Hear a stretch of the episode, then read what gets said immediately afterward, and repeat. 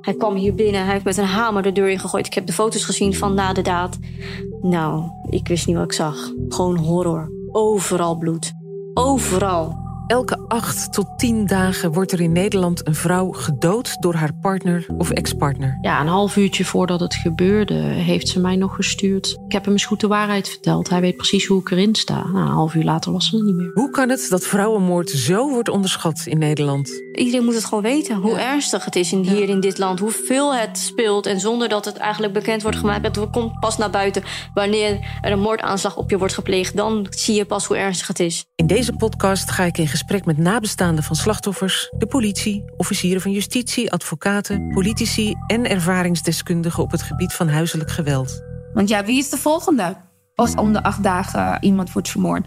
Het is gewoon gevaarlijk. Je moet echt oppassen. Het is gevaarlijk. Welke fouten zijn er gemaakt en hoe zorgen we ervoor dat vrouwen veilig zijn, juist achter de voordeur?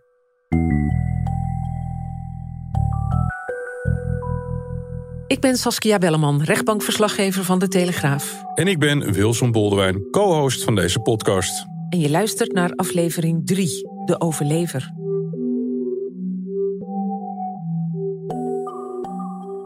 Jaren terug hadden wij een familiereunie van mijn stiefvader. En dat was in het Bergse bos. En daar gingen wij mee. Ja, daar zagen we elkaar voor het eerst. Nou ja, voor mij was het meteen verliefd. Dit is het verhaal van Cindy. Uit veiligheidsoverwegingen gebruiken we in deze podcast niet haar echte naam. Maar in tegenstelling tot Regan en Clarinda uit de vorige 2 afleveringen kan Cindy haar verhaal wel navertellen. Het wrange is dat ze eerst moest worden neergeschoten door haar ex voordat ze echt serieus werd genomen. Het begon allemaal 19 jaar geleden in de buurt van Rotterdam. Nou ja, we spraken heel vaak af. Hij kwam ook echt eigenlijk overal opdagen waar ik was, zelfs op school. Omdat hij gewoon altijd wilde weten waar ik was, met wie ik was, wat ik deed. Ergens vond ik dat wel heel fijn, omdat ik zo kon zien dat hij mij ook echt heel leuk vond. Maar toch vond ik het ergens ook wel vreemd. En er gingen wel dingen bij mij aan van dit klopt niet helemaal. Weet je, waarom kan hij mij niet gewoon laten in mijn eigen element op het moment als ik op school ben, met vriendinnen ben? Waarom moet hij alles altijd maar weten? Maar op het moment dat we samen gingen wonen, werd eigenlijk de controle, het bezitten werd alleen maar erger. Want ja, vanuit daar deden we onze eigen dingen, werken, boodschappen en alles. Maar dat werd gewoon steeds meer van een routine, een soort van sleur van de huishoudelijke taken. Die waren altijd voor mij, hij deed nooit wat. En dat vond hij normaal, omdat hij zo eigenlijk ergens is opgegroeid. En ik zei er altijd wat van en dat ging altijd al fout van ja, dat hoort gewoon zo te zijn, daar moet je vooral niks over zeggen. En daar kwamen heel veel botsingen en ruzies en ook mishandelingen heel veel. Ja. Wat was de eerste keer dat hij jou mishandelde? Wat gebeurde er? Hij heeft mij, ik weet niet eens om welke reden het was, heeft hij mij een keer een klap gegeven, omdat ik het ergens niet mee eens was waarschijnlijk, want dat was het bijna altijd. En toen heeft hij me aan mijn haren gesleurd op de grond. In mijn eigen straat zelfs. Hij heeft mijn blouse opengetrokken, zodat ik in mijn BH stond. En zo moest ik lopen terug naar huis. En hij heeft mij gewoon zo achtergelaten. Hij is in zijn auto gestapt en gewoon teruggereden naar huis. En dit soort dingen werden steeds van kwaad tot erger. Van 1 klap werden het 3. Een blauwe oog, een gekneusde rib. Het werd steeds erger. Totdat het zo erg was dat ik me gewoon niet meer kon vertonen buiten. Blauwe plekken, ja. Echt zichtbaar. Ja, hele dikke ogen. Echt gewoon een hele andere vorm van schedel. Ja. Blauwe ogen. Zo ben ik zelfs ook gezien op werk. Want ik moest ook gewoon weer aan het werk. Alles ging voor mij gewoon door. Weet je, niks kon voor mij stoppen. Want mijn werk was eigenlijk mijn leven. Want daar kon ik uit het vervelende leven met hem. Dus daar kon ik ook een beetje mezelf zijn. Dus dat deed ik ook maar gewoon. En daar was iedereen natuurlijk helemaal in shock van wat is er met jou gebeurd. Ja, en dan ga je weer van smoes naar smoes naar smoes, totdat het op een gegeven moment niet meer kan. En mensen hebben wel door dat je aan het liegen bent. Kwam je vaak bij de huisarts in die tijd? Ja, maar elke keer ook met een smoes. Iedere keer verzon ik weer wat en zij had het al door. Ze zei, weet je het zeker dat dit aan de hand is? Ik kwam de laatste keer dan met opgezwollen oogbollen, gekneusde ribben. Ik weet niet eens wat nog meer, heel veel. En ik had alles bij elkaar eigenlijk overal last van. Maar ik ging steeds in delen naar de huisarts. De ene keer voor het oog. Dan dacht ik, wacht 2 weken. Dan ga ik weer voor mijn ribben. En zo ging ik steeds in porties zeg maar, naar de huisarts. Zodat zij niet door had dat het allemaal in 1 moment is gebeurd. En ik verzon echt domste dingen van waardoor het gebeurd is. En toen zei ze al van, weet jij wel zeker wat je zegt? En toen uiteindelijk ben ik open kaart gaan spelen, heb ik alles gezegd. Dus hij zei, ja, dat vermoeden had ik al heel erg.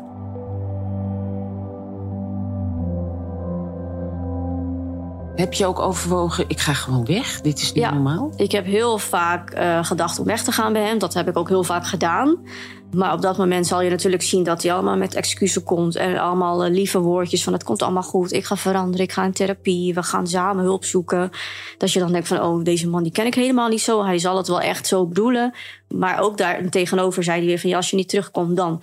Zal ik je moeder elke dag opzoeken? Ga ik naar je zus toe? Ga ik die bedreigen? Ga ik die wat aandoen? Ik weet waar ze werken. Ik ken dit, ik ken dit. Hij wist natuurlijk alles van mijn ruilen en zeilen.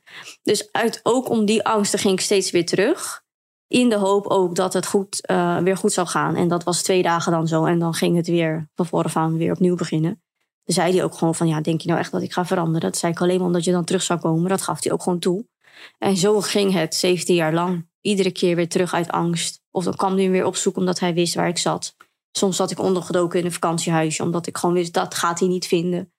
Maar meerdere malen. Hij heeft me ook meerdere malen het huis uitgezet. Gewoon zo de deur uitgeschopt. In mijn pantoffels, in mijn pyjama. Midden in de winter. Of gewoon van, ja, zoek het maar uit. Hier heb je autosleutels. Ik heb vaak in de auto geslapen. Terwijl mijn kind bij hem lag. Dus heel vaak heel fout gegaan. Deed je dan ook aangifte bij de politie? Nou, ik heb dat 1 keer gedaan, omdat ik ook heel bang was. Dat was in 2015 en dat heeft hij mij daarna duidelijk gemaakt van dat moet je niet nog een keer doen. Dus dat werd alleen maar erger. Ja, door jou moet ik naar de reclassering, door jou ben ik nu zo gaan doen, door jou word ik erger. Jij moest aangifte doen, alles kwam door mij. Ja. En dan weerhoudt het je van om nog een keer aangifte te doen, want als het aan mij lag had ik duizenden aangiftes gedaan. Maar ik was gewoon te bang van de gevolgen, want ik moet weer naar huis. Na 1,5 jaar komt er een abrupt einde aan de bijstand van de reclassering, omdat Cindy zou gaan bevallen van hun dochter. Ja, om ze hem soort van te plezieren zijn ze er eerder mee gestopt, zodat hij nog vader kon worden op een leuke manier, zonder dat hij ook nog moest denken aan dat hij naar de reclassering moest. Ja. Het is te belachelijk dat ze ook nog rekening houden met zo iemand, maar dat werd heel veel gedaan. Was er familie die jou kon helpen op de een of andere manier? Wisten ze hiervan? Nou, mijn familie wist dit al vanaf het begin. Ze zagen al aan hem hoe hij was. En ze hebben mij ook heel vaak hiervoor gewaarschuwd. Van dit is geen goed persoon. Maar ja, liefde maakt blind. En ik ging elke keer weer er tegenin van... nou, nee, hij is perfect, hij is dit, is dat. En uiteindelijk ging ik ook wel een paar keer aangeven... bij mijn moeder en bij mijn zus van... ja, hij slaat mij, hij doet dit, hij doet dat. En toen zeiden ze ook, je moet daar weg. Je moet weg, maar ik durfde het gewoon niet. En zijn ouders wisten het ook. Daar heb ik het ook heel vaak tegen gezegd. Maar die deden er helemaal niks aan. Hoe reageerden die als die ouders van hem hoorden... dat hun zoon zijn vrouw mishandelde? Heel laks. Ja, oké, ik weet niet hoe hij zo is geworden. Ik weet niet wat we hieraan kunnen doen. We weten het niet. Dat was altijd het antwoord. 1 keer heeft zijn vader hem aangesproken. Nou, dat heb ik ook gevoeld. Daarna kwam hij natuurlijk weer bij mij. Jij hebt dit gedaan. Door jou gaat mijn vader mij aanspreken... op iets wat ik helemaal niet doe. En dan kreeg ik weer de klappen. Elke keer als ik hulp zocht, was ik daarna de Sjaak. Saskia, wat veel terugkomt in de verhalen... is niet bij allemaal natuurlijk... maar is dat vrouwen uiteindelijk heel lang bij die partner blijven. En dat is ook als buitenstaander heel tragisch eigenlijk om te zien. Ja, en eigenlijk ook wel logisch. Want vaak gaat het om relaties die al jaren duren. Soms zijn er ook kinderen in het spel. Dat kan natuurlijk ook een overweging zijn om te denken van... nou, geef het niet meteen op, ik blijf ervoor vechten... Soms sluipt het er ook in. Hè? Dan begint een keer met een tik. En dan worden er excuses aangeboden. Vloeien er wat tranen. Worden de bloemen gekocht. En dan wordt het allemaal weer bijgelegd. Ja, en op een gegeven moment wordt het van kwaad tot erger. Maar het is niet zo dat meteen bij de eerste klap zo'n vrouw denkt van... ik ga er vandoor. Dit doe ik niet. Ja, en wat in sommige gevallen ook wel een rol speelt... is dat een vrouw bedreigd wordt met dat haar familie iets wordt aangedaan... of dat de kinderen bij haar weggehaald zullen worden. En dat kan natuurlijk ook een belangrijke reden zijn... om er niet uit te willen stappen. Ja, dat hoor je ook terugkomen in aflevering 1... Hè, waar werd verteld over Regan... die wel degelijk heeft overwogen om weg te gaan bij haar partner... maar ja, angst hield haar tegen. Je hoort haar zus Lucendi. Ze maakte altijd aantekeningen. Ze calculeerde altijd alles... dat ze in Lelystad heeft gekeken en voor een huis. In Almere heeft ze weer gekeken voor een huis. En dan de huizenprijzen. Dus ik denk dat ze ook voor vrije sector had gekeken en zo. Maar ja, het was net ook in een periode... dat huizentekort, dat soort dingen allemaal... Ze kwam dus niet aan een huis. Ze heeft denk ik wel alles geprobeerd. Maar ze was ook bang. Want hij had ook gedreigd van... als je weggaat, dan vermoord ik jou en dan vermoord ik je vader ook. Naast angst had Cindy ook de hoop dat haar ex, toen nog vriend, zou veranderen. Ze was immers verliefd op hem. Ze hoopte dat het ooit beter zou worden. En hetzelfde gold voor Clarinda van den Besselaar. We horen haar zus en haar moeder. Ik denk dat mijn zus, ook met betrekking tot haar werk, zoals ik haar gekend heb, zij stond erop dat iedereen gelijke kansen kreeg. En zij wilde iedereen ook die kansen geven. Dus ik denk dat de man op wie ze verliefd werd, dat ze daartoe ook bereid was om hem alle ruimte te geven om dat te kunnen doen. En ik denk dat ze dat heel belangrijk vond. Dat was onderdeel van haar zorgende persoonlijkheid die ze was. Dat ze altijd geloofde in nieuwe kansen. Dat ze dat als een investering zag. Dat iemand beter kon worden. En daar haalde ze in haar werk ook heel veel profijt uit. Ze hadden natuurlijk ook een kind. Hè? Ze hadden een kind. Ze wilde zo graag. Ja, ze wilde zo graag het gezin stichten. En ja, zegt ze tegen mij van... ik wil haar een vader geven. Ik wilde daarop aanvullen dat we ons wel de vraag mogen stellen... waarom dat vrouwen toch vaak zichzelf de taak toe-eigenen... om iemand te fixen, te helpen of te ondersteunen... in onwenselijk gedrag wat ze dan willen ombuigen. Dat heeft ook een oorsprong. Die vraag mogen we onszelf ook stellen. Dat is namelijk onze verantwoordelijkheid helemaal niet. Van vrouwen, überhaupt niet. Dat is er zo ingeslopen, dat hebben wij onszelf toegeëigend. En daar zitten eigenlijk heel veel waarden onder... die zelfs onze... emotionele ervaringen tot in de kern beïnvloeden. Het maakt zelfs voor ons uit voor wie wij bepaalde gevoelens hebben, in hoeverre deze man dan in dit geval een bepaalde uitdaging is. Of, goed, zoals in de volksmond, een man die getemd moet worden. Nou, daar moeten we vanaf. Ja, maar ook de betalingsregelingen voor mannen en vrouwen, dus verschilt ook veel. Onze dochter die kon wel alleen verder, had een goed salaris. Dat is bij veel vrouwen ook niet, als die alleen komen te staan. Ik denk dat er ook een reden is dat ze vaker teruggaan naar hun man, naar hun geliefde. Omdat ze het zelf niet kunnen rooien, financieel niet. Ja, en dan is een ogenschijnlijk ongenuanceerde opmerking in de politiek...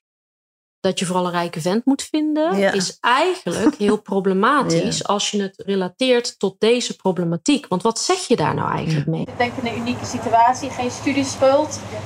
aardig wat spaargeld, oudjegant kunnen staan... en het lukt mij gewoon niet eens om in mijn eentje een koopwoning te kunnen. Rijke vriend, heb je daar al aan gedacht? Ja, dat zegt dus iedereen, minister. Dat kan echt niet meer in deze tijd. Ja, een hele pijnlijke opmerking van Hugo de Jonge. Want dan refereer je meteen weer naar de verhoudingen... die soms juist het probleem kunnen zijn. Ja, exact. Ja. Eigenlijk pleit hij ervoor om je maar afhankelijk te maken van een man. Nou, dat is nou net het laatste wat we moeten willen. Hè? Je moet streven naar gelijkwaardigheid in een relatie.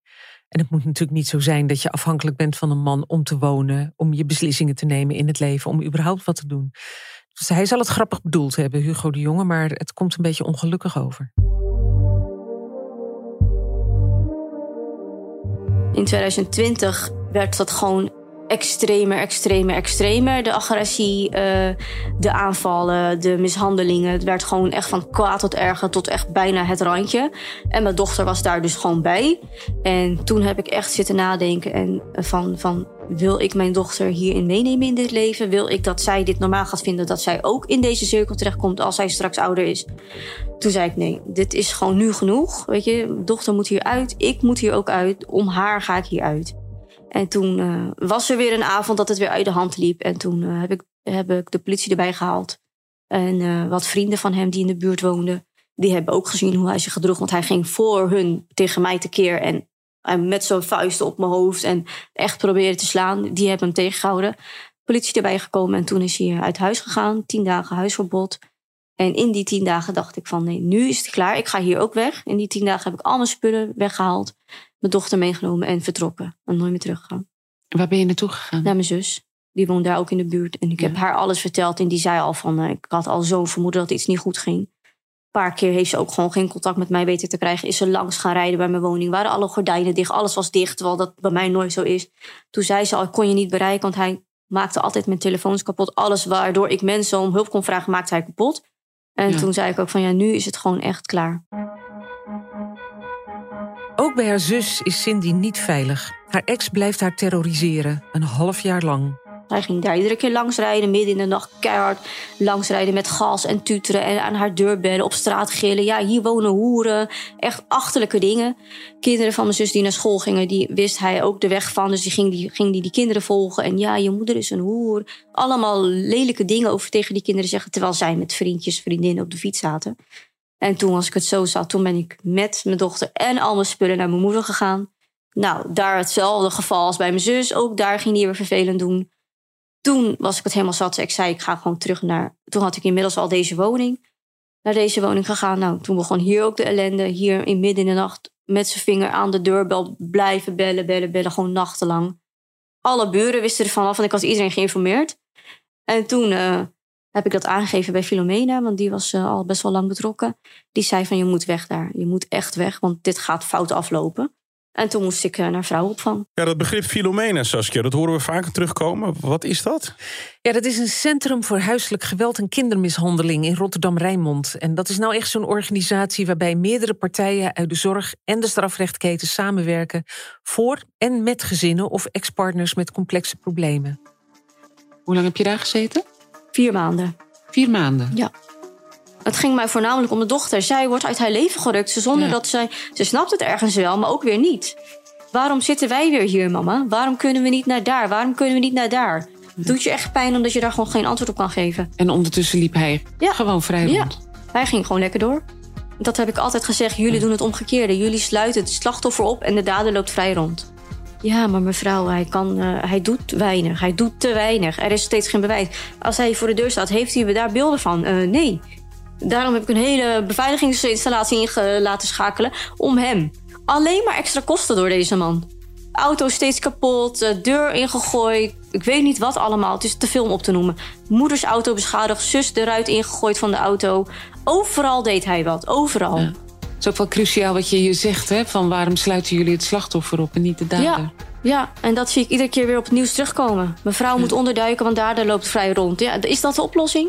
Mevrouw moet een keer weer terug naar het eigen leven, als zij überhaupt nog een leven heeft. Ja, Saskia, het probleem dat hier steeds weer terugkomt is dat omgekeerde wereldprincipe. De vrouw moet naar de opvang, de vrouw moet naar het blijf van mijn lijfhuis. En ondertussen heeft de man in kwestie, die heeft nog vrij spel. Ja, nou ja, je hoorde net zojuist Cindy ook vertellen, hè, dat zij maandenlang in een opvanghuis heeft gezeten. Wat op zich hartstikke goed is. Hè. Je moet een vrouw wel uit een bedreigende situatie halen. Maar het is natuurlijk wel heel wrang om je te realiseren dat zij dan maandenlang opgesloten zit. Ja, toch in een soort gevangenis voor haar gevoel. Terwijl die man buiten gewoon vrij rondloopt. Haar bedreiger loopt vrij rond. En dat is eigenlijk de omgekeerde wereld. Dat niet hij vastzit, maar dat zij vastzit. De vrouw wordt gestraft, hè? Ook al is ze niet de dader, ze is het slachtoffer. Alleen, waar we in eerdere afleveringen naar gerefereerd hebben, zolang iemand nog niets gedaan heeft of iets relatief weinig gedaan heeft, kan je nog niet zoveel, behalve op een gegeven moment een straatverbod. Hè? Ja. Of en dan maar hopen dat hij zich daaraan houdt. Een contactverbod, ja. En dan ook maar hopen dat hij zich daaraan houdt. Ja, het is net alsof je een vrouw lang uit een bepaalde situatie haalt. Misschien in de hoop dat de emotie bij die man dan vervolgens wegsterft en hij niet meer de behoefte heeft om haar wat aan te doen. Maar ja, sommige mannen blijven gewoon heel lang wel met dat gevoel rondlopen. Hoe lang moet je dan opgesloten zitten voordat je weer gewoon terug kunt keren naar een normale situatie? En is het dan echt zo dat je moet wachten tot hij daadwerkelijk in actie komt? En dat kan zomaar te laat zijn. Het lijkt me zo dramatisch dat je eigen omgeving op een gegeven moment een soort deken van dreiging over zich heen krijgt. Van wanneer duikt hij op? Het is bijna niet voor te stellen. Nee, het is vreselijk. Altijd over je schouder moeten kijken. Nooit meer onbevangen over straat lopen. Altijd bang moeten zijn. Het is eigenlijk natuurlijk te gek voor woorden dat juist die vrouwen daar vreselijk bang voor moeten zijn. Terwijl die mannen gewoon hun leven leiden. Doorgaan. Ja, en dat omgekeerde principe, hè, dat het slachtoffer wordt gestraft, daar vroegen wij het volgende over aan forensisch psycholoog Erik Blauw. Het voelt niet juist, het is daarin ook niet juist. Als je al het slachtoffer bent van geweld, als je al het slachtoffer bent van stalking, dan wil je toch dat de dader wordt aangepakt. Ja, dat klopt helemaal. Tegelijkertijd zitten daar de beperkingen van het systeem waarmee we te maken hebben. Als wij eigenlijk elk geweldgeval of elke stalking zouden laten volgen door het opsluiten van de dader. Hoe lang moet je dan een dader opsluiten dat hij niet meer gaat stalken of niet meer gewelddadig gaat zijn? Maar er zijn zo ongelooflijk veel gevallen. Als je dan alleen in Nederland al kijkt, denk ik dat er zo'n 40.000 gevallen van stalking per jaar zijn.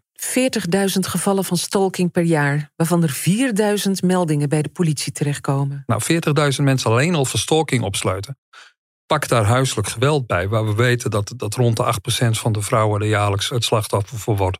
En even voor de duidelijkheid, bij huiselijk geweld komt het nog vaker voor dat mannen het slachtoffer zijn. Het is een beetje een ondergeschoven een kindje daarin. Maar laten we het even richten op die vrouwen. 8%, moet je kijken hoeveel tienduizenden jaarlijks dan zouden moeten worden opgesloten. En helaas hoor ik dat sommige hoogleraren nota bene ook nog roepen. Ja, daar zou meer moeten worden gedetineerd. Ik denk, jongens, dat is niet te doen. Dan gaan we die Amerikaanse toestanden krijgen waar uiteindelijk 3% gedetineerd of met justitie te maken heeft. Helpt ook niet. Maar goed, is opsluiten dan het enige alternatief? Zou je niet voor die tijd iets kunnen doen om stalkers die van geen ophouden weten flink aan te pakken? Zodat het leven van vrouwen zoals Cindy niet stil komt te staan. Want ook in de vrouwenopvang voelde Cindy zich opgesloten. Vanuit daar mocht ik eerst heel lang het gebouw niet uit, omdat het ook weer gevaar was voor ons. En mijn dochter zat ook gewoon binnen, terwijl alle kindjes, er was om de hoek een speeltuin, alle kindjes gingen naar buiten. Gaan jullie mee? Nou, mag niet. Wij waren echt de enige in het hele gebouw die niet naar buiten mochten. Midden in de zomer. We wisten niet hoe hij in zijn hoofd werkte, terwijl ik daar al riep van hij is tot alles in staat. Maar goed, niemand nam me serieus natuurlijk. En wie nam je niet serieus? Jeugdbescherming, politie, die vooral. Ik zei ook tegen jeugdbescherming hoor, van dit gaat een keer fout. Let maar op. Ik zei, hij doet zelfs mijn kind wat aan om mij te kwetsen. Nou was je ook al eerder bij de politie geweest, dus je zou zeggen die wisten ervan. Ja, nou, maar dat was 5 jaar, of langer dan 5 jaar terug, dus dat was weer te lang geleden. En misschien dachten zij in die 5, 6 jaar tot nu is het goed, want we horen mevrouw niet meer. Terwijl het was gewoon altijd foute boel bij mij. Ja. Maar ik durfde gewoon niet meer naar de politie. Ik was veel te bang. Mieke van Kampen en Martin Bakker van de politie-eenheid Den Haag. Kijk, als wij een hoog risico hebben en we zeggen wij adviseren deze vrouw of slachtoffer op een geheim adres te plaatsen, dan houdt het daarna ook voor ons op dat moment op. En dan is het de hulpverlening die met mevrouw aan de slag moet gaan om haar weerbaar te kunnen gaan maken of haar elders door te plaatsen. Maar dat zijn heel veel maatregelen in de richting van die vrouw. En die man is degene die de dreiging vormt, toch? Maar dat wat dan volgt, zou een persoonlijkheidsonderzoek kunnen zijn, of een gedragsaanwijzing, contactverbod. Maar dat zijn allemaal papieren veiligheidsmaatregelen. Ja, een reclassering heb je. Ja. Reclassering staat in verbinding als er strafbare feiten gepleegd zijn met de man. De reclassering vond ik een stuk minder goed. Waarom? Die hebben hem niet serieus genomen. Hij is heel erg goed in ompraten. Daardoor heeft dit zo lang stand kunnen houden. En ze hebben hem gewoon niet doorgehaald daar. Iedere keer, het gaat goed. Ik moest ook zelfs een paar keer van hem mee uit onder dwang. Ja, je gaat daar zitten en je gaat gewoon vertellen dat het goed gaat en dat ik ben veranderd. Nou ja, zit je daar. Uit angst doe je mee. En zij geloofden hem. René Rumkens, emeritus hoogleraar gendergerelateerd geweld aan de Universiteit van Amsterdam. Als die ernst van het gedrag ook onderkend wordt, kijk, wat is mogelijk juridisch een instrument? Want bedreiging is een strafbaar feit, is een misdrijf. Stalking is een misdrijf. Dus de politie zou op het moment dat je realiseert, en dat moet die mevrouw, dan is het wel nodig, ik denk dat zij een melding doet of een aangifte, liefst nog een aangifte, van dat gedrag. En dan moet de politie gaan kijken, voldoet dit aan de delictsomschrijving? En dan moet het doorgeleid worden naar een hulpofficier die dan gaat bekijken, kunnen wij meneer vervolgen? Ja, wij richten ons op veiligheid, dat is ook ons thema, veiligheid voorop. Dat is ook wat we uitdragen bij de politie intern. Ja, en veiligheid creëren, waar ligt de hoogste garantie? Bij het slachtoffer. Die werkt wel mee, die wil dat wel, tenminste, die wil veilig zijn. Die wil liever niet de eigen omgeving verlaten. Ja, en de pleger die kan misschien zelf zeggen, joh, ik werk mee. Maar daar heb je natuurlijk nooit volledig controle over. Als hij kan A zeggen en B doen. En dat maakt dat we ons inderdaad qua veiligheid ook natuurlijk heel erg op het slachtoffer richten. En ook op de kinderen. Dat we ook een norm moeten stellen naar de kinderen. Dat het gedrag wat gepleegd wordt niet geaccepteerd is. Ter voorkoming dat een kind ook weer slachtoffer of pleger wordt.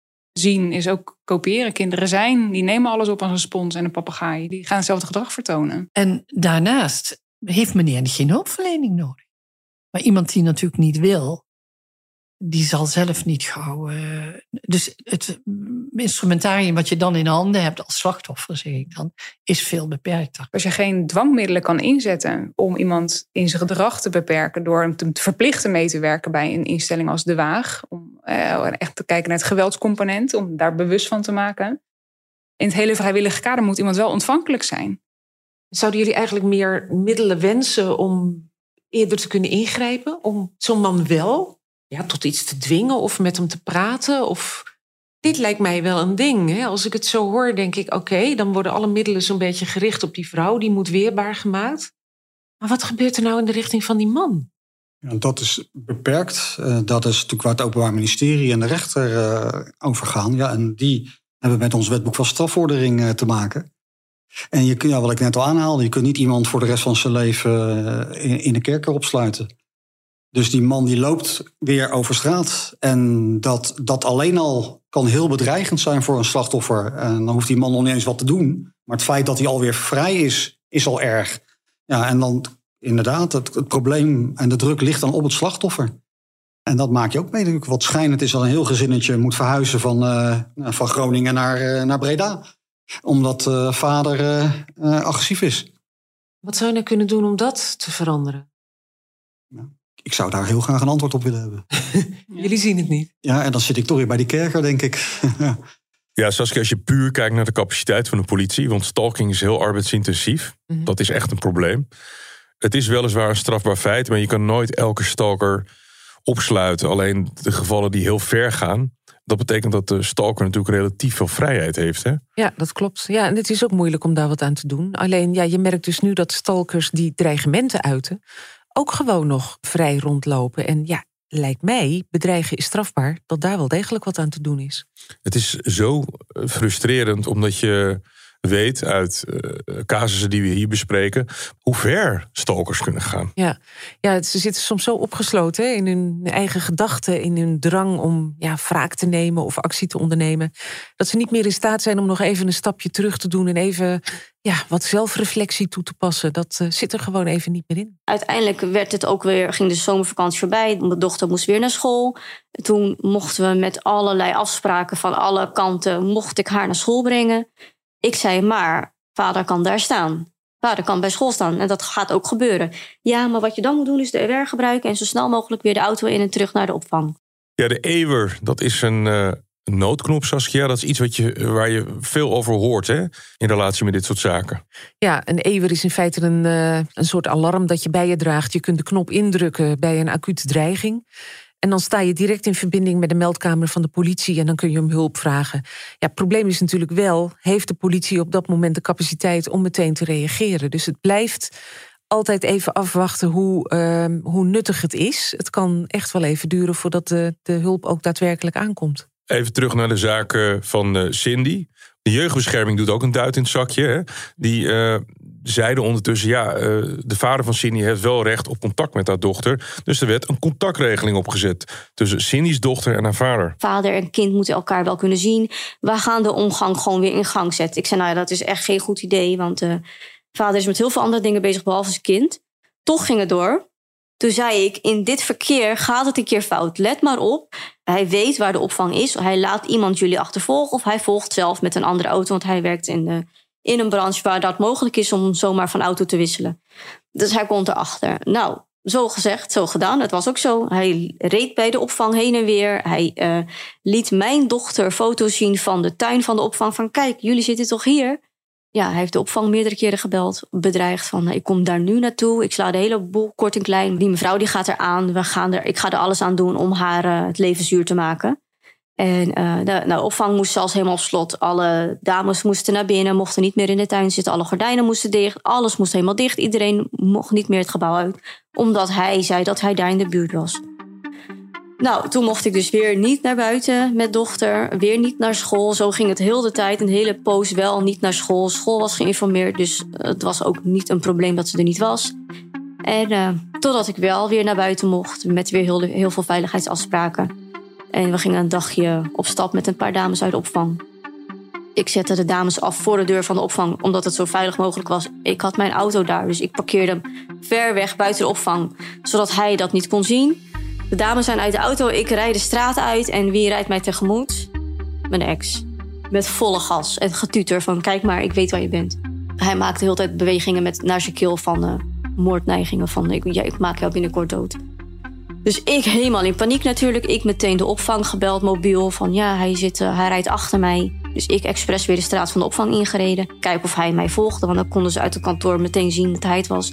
Maar hij reed de grote weg op. Maar ze hebben hem wel gezien. En vanaf dat moment was het heel vaak dat hij daar reed. In de nacht, in de avond.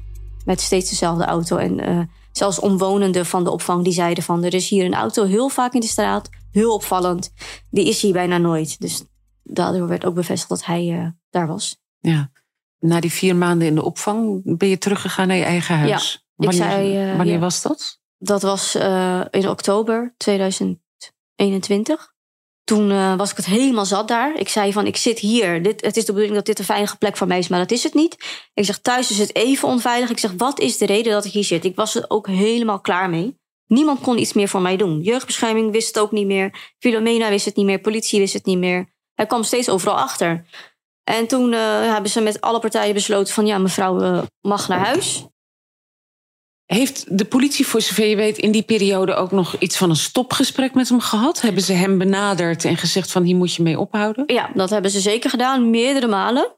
Maar ja, daar werd hij natuurlijk alleen maar kwaader van. Want mevrouw schakelt weer de politie in. Ze is een bange scheiterd, ze kan het niet zelf oplossen. En toen zag ik weer de gevolgen. Toen kwam hij bij mij aan de deur, gooide hij een ruit in. Spreken jullie achteraf ook wel eens met zo'n man met wie bijvoorbeeld een stopgesprek is gehouden? En hoor je dan wel eens iets terug over hoe hij dat heeft ervaren? Nou, zelden. Wat wel gebeurt zijn de wijkagenten. Want dat zijn echt ook cruciaal in de hele aanpak trouwens. Want alles wat ik nu benoem is niet wat ik doe, maar dat doen de wijkagenten over het algemeen. Maar ik vind het wel een goede suggestie hoor. Van hoe vaak hebben we na zo'n stopgesprek nog een keer een moment met een pleger? Want de aanpak is erg op het slachtoffer gericht. Daar zijn we heel erg op gefocust. En ook daarin zijn we zoekende naar hoe kunnen we nou die positie van de pleger prominenter maken. Ja goed, ik vind het ook iets waar we nog nooit goed over nagedacht hebben, denk ik. Maar er zit natuurlijk wel een risico in. Want als stalker geen stalker meer is en wij gaan diegene benaderen of wie dan ook. Ja, dan ga je het misschien juist weer wakker maken of weer triggeren. Dus. In de tijd van de opvangperiode heeft hij ook regelmatig gesprek gehad met de politie. Maar hij ontkende natuurlijk alles en ze deden niet meer onderzoek dan. Dus het was elke keer zijn verhaal tegen het mijne en hij ontkent alles. Dus ja, ik stond eigenlijk nergens. En daarom zei ik ook van, niemand luistert echt naar mij, niemand doet iets voor mij. Ik ga naar huis. Cindy is net 2 maanden thuis als de jeugdbescherming belt. Het is december 2022. Vader van jouw kind heeft gedreigd voor een familiedrama. Hij heeft hele ernstige uitingen gedaan, waardoor het voor jullie gewoon helemaal niet meer veilig is. We weten niet waartoe hij in staat is. Hij heeft gezegd dat hij jou een sloot induwt en je komt niet meer naar boven. Hij zorgt ervoor dat je dochter geen moeder meer heeft straks. En dan gaat ze maar naar een pleeggezin. Als ze geen vader meer mag hebben, dan hoeft ze ook geen moeder meer. Dan gaat ze maar bij onbekenden wonen. Alles beter dan bij moeder. Ze vertrekken hals over kop naar een nieuw onderduikadres. Dit keer in Friesland. En ik was daar helemaal. Ik ging helemaal onderdoor daaraan. Ik werd helemaal gek. Wat moest ik mijn kind weer vertellen? Waarom zitten we nu weer hier? Uiteindelijk ben ik gewoon open kaart gaan spelen naar mijn dochter toe. Heb ik gewoon verteld wat de reden is waarom we steeds onderduiken. Omdat haar vader een gevaar is voor haar en voor mij. En het is gewoon niet veilig voor ons. En we kunnen niet naar buiten, we kunnen niet naar de speeltuin. We kunnen niks normaals doen. Allemaal dankzij haar vader. En zij was heel verdrietig. Hoe oud was ze toen? 4. Begreep ze het een beetje? Ja, ze begrijpt heel veel. Ze snapt ook heel veel. Dus wel echt heel erg wijs voor haar leeftijd.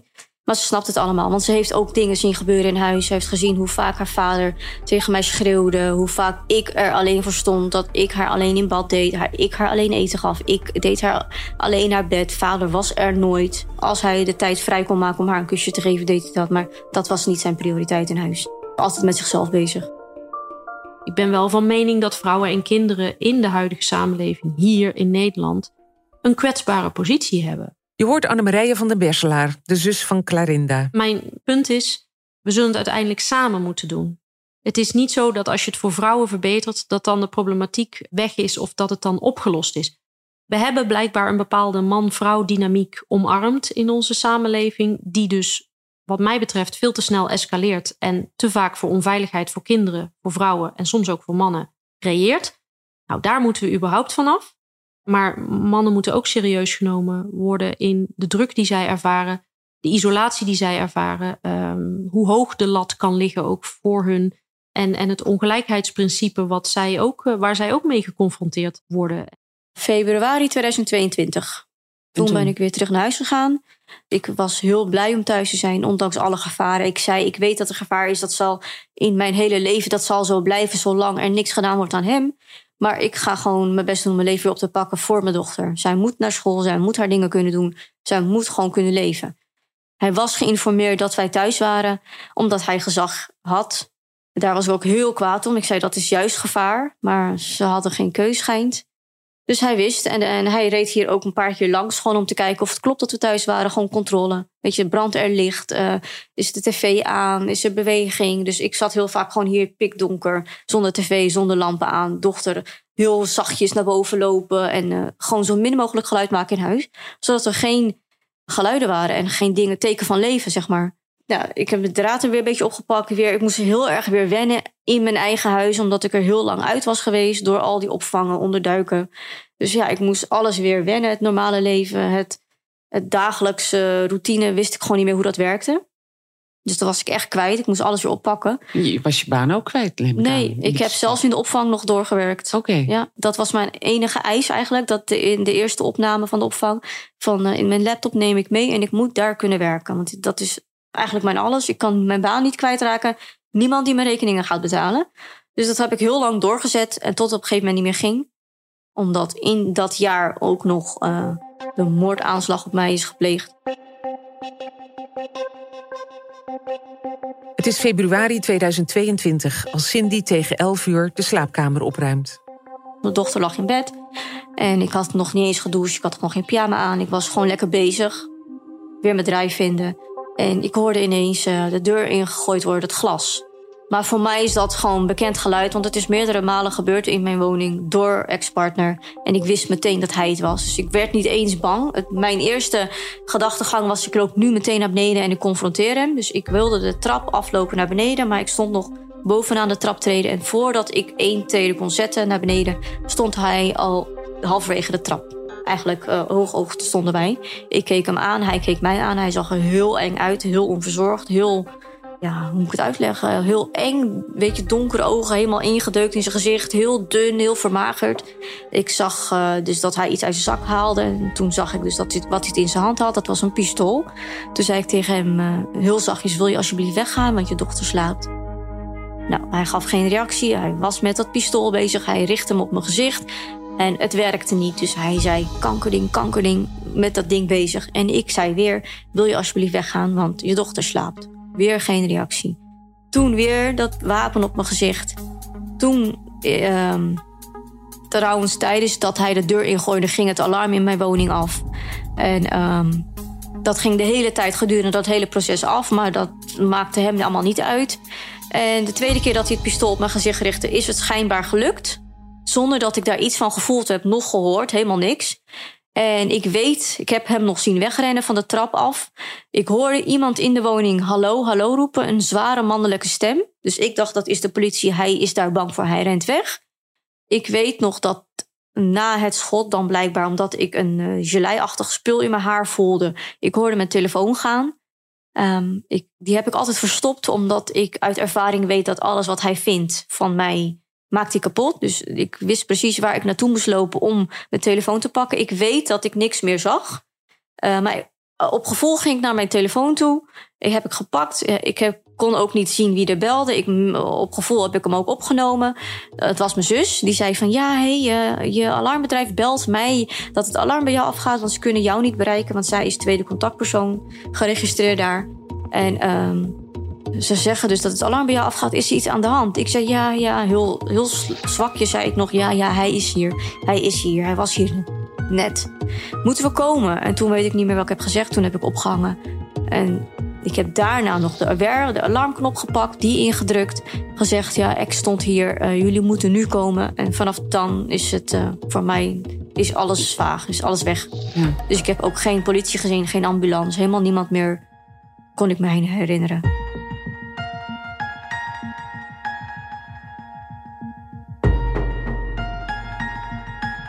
En je kind? Ook niet.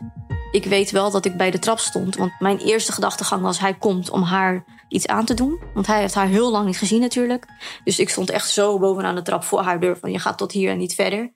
Van, je blijft van haar af. En toen heeft hij mij neergeschoten. Waar ben je geraakt? Links in mijn slaap. Boven mijn linkeroog. Je vertelde mij net, die kogel zit nog steeds in je hoofd. Kun je dat vertellen? Ja, ik ben geraakt in mijn hoofd. Die is links erin gegaan. Die is er niet uitgegaan. Dus de kogel die zit inderdaad nog in mijn hoofd. Die is ongeveer 2 centimeter groot. Die kan er ook niet uit. Omdat de chirurgen die mij geopereerd hebben in het ziekenhuis hebben aangegeven dat als wij die eruit moeten halen, dan moeten wij er naar op zoek. En dat brengt veel groter gevaar met zich mee dan hoe je er nu aan toe bent. Dus we laten hem zitten.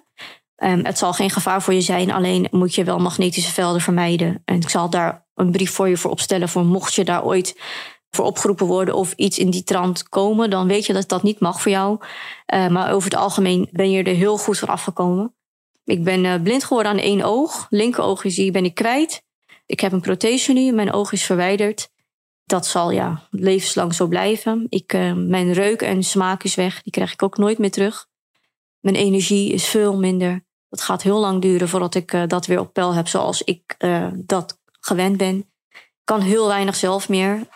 Huishoudelijke taken lukt mij ook niet. Ik heb nu ook huishoudelijke hulp toegewezen gekregen vanuit de gemeente. Omdat dat gewoon heel slecht gaat. Ik heb een onderzoek gekregen bij het revalidatiecentrum waar ik ook heb gezeten na ontslag in het ziekenhuis. En aan de hand daarvan is aangetoond van mevrouw, haar energie is gewoon veel minder. Geheugen is ook achteruit gegaan. Dus mijn hersenen zijn echt wel zwaar beschadigd.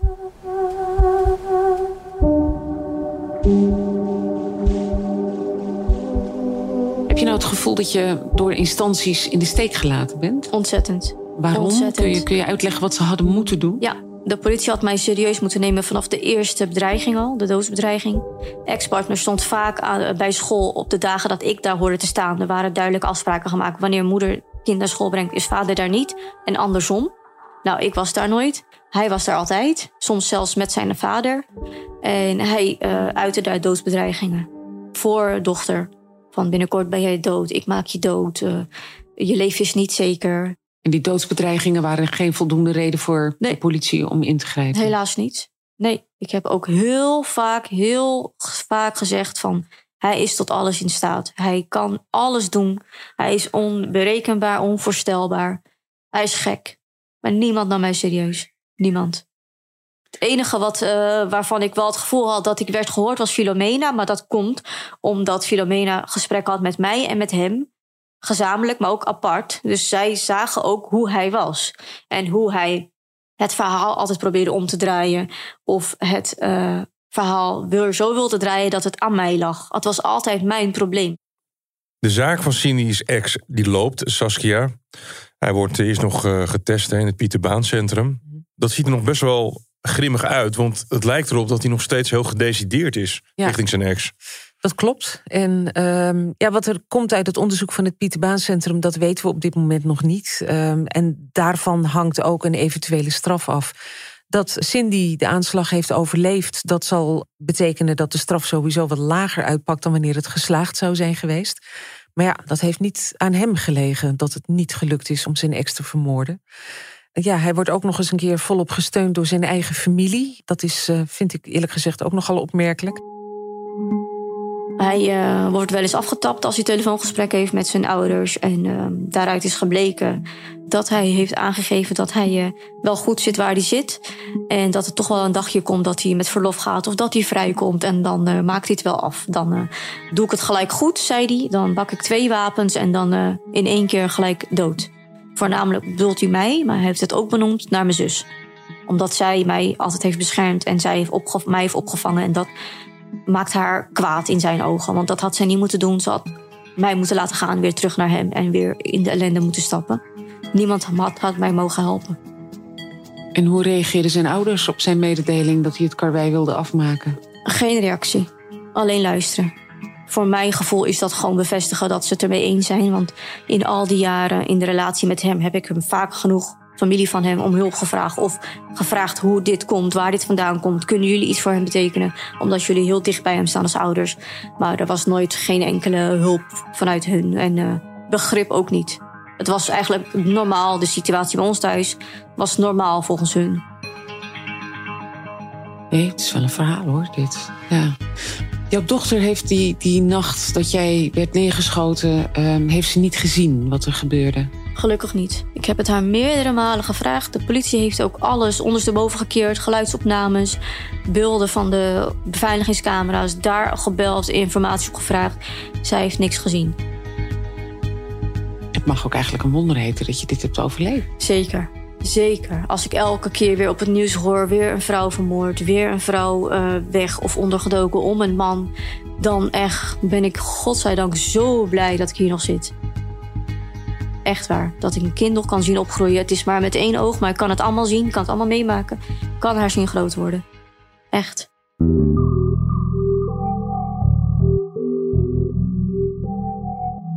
Wat gaat er nou eigenlijk om in het hoofd van gewelddadige mannen zoals de ex van Cindy, van Regan en van Clarinda?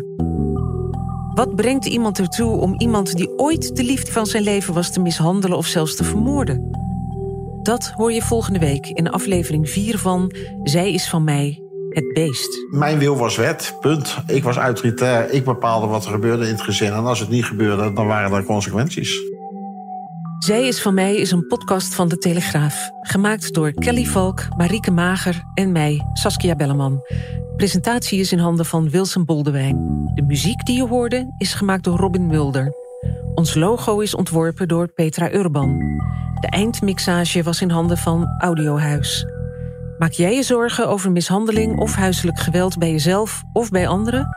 Dan kun je gratis bellen met Veilig Thuis via 0800 2 3x0. Ook anoniem.